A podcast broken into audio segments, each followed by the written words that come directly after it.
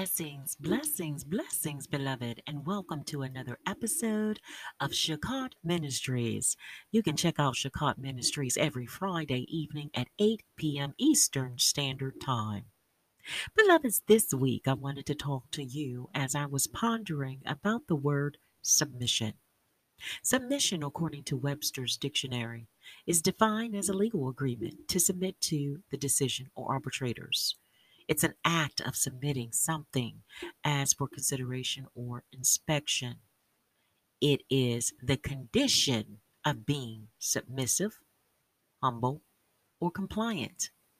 It's also an act of submitting to the authority or control of another. No matter how much you complain, criticize, yell, sulk, or withdraw, it is the human condition to assume control and override authority. I've come to understand and believe that all is not lost as we serve a God of U-turns who has given us grace in this dispensation of time to turn things around. We have the ability to love one another into submission. You see, beloveds, in order to be submissive, it is important to consider that submission conveys love. It conveys trust.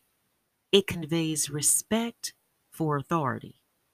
You see, submissions, beloved, depicts a willingness to sacrifice your desires in service to another.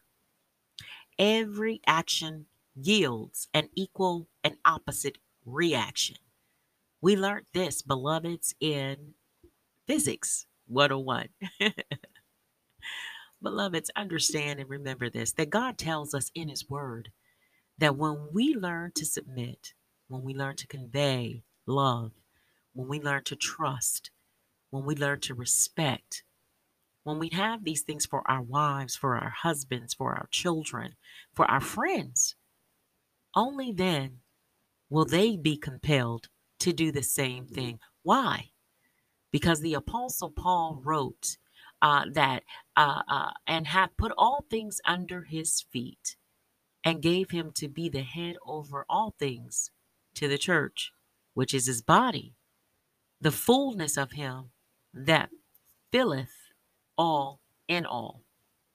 What am I saying here? I'm saying that all authority, according to Paul, belongs to Christ. You see, when we submit, it's because we recognize and honor this truth first and foremost. An obedient man, an obedient woman, or an obedient child is trustworthy and reliable. The motivations of their heart are not selfish, but rather their existence and aim is to the glory and honor of God. Beloveds, we must become men and women under authority. We must subject ourselves to one another. We are all subject to someone at, at one point or another.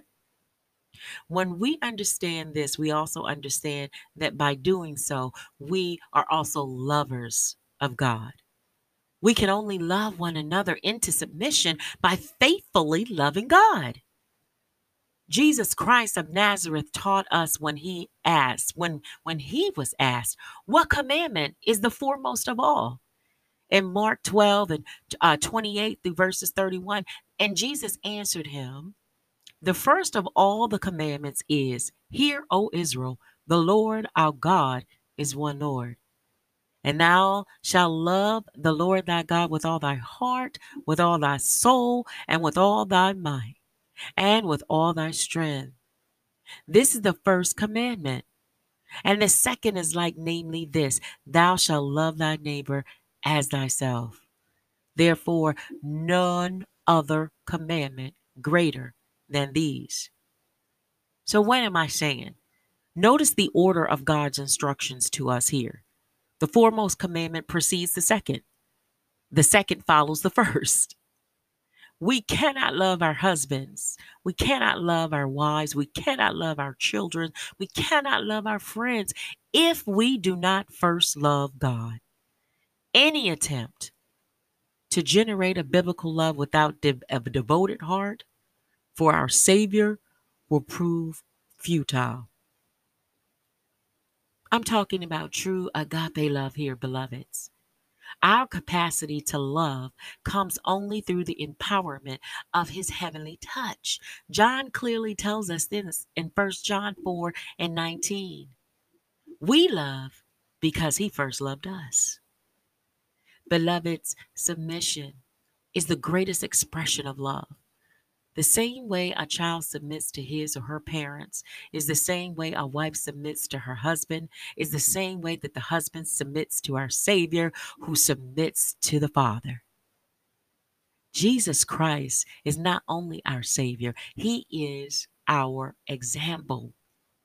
Paul, the Apostle Paul, tells us in Ephesians five and twelve that therefore be imitators of God as beloved children, and walk in love, just as Christ also loved you and gave himself up for us, an offering and a sacrifice to God as a fragrant aroma. Beloveds, when we walk in love, it implies continuity. You see, Apostle Paul wasn't speaking of an occasional expression of affection or physical or otherwise. Rather, he is describing love as an aspect of our character. The Apostle Paul is expressing love as a trait that is deeply embedded in who we are and how we live. It's not just about your lip service. It's about your walk. It's about your manifestation of that love that God has granted to you on the inside, manifested in everything that we do. Beloveds, remember, for a while we were still helpless. At the right time, Christ died for the ungodly. Romans five and six tells us this. Beloveds, if you remember nothing else from me this evening, remember to be encouraged. Don't grow weary in your well-doing. Second Thessalonians three and thirteen speaks of this. Beloveds, godly order is at hand. The kingdom of God is at hand. If you want to be a part of the kingdom of God, beloveds, you must learn to submit.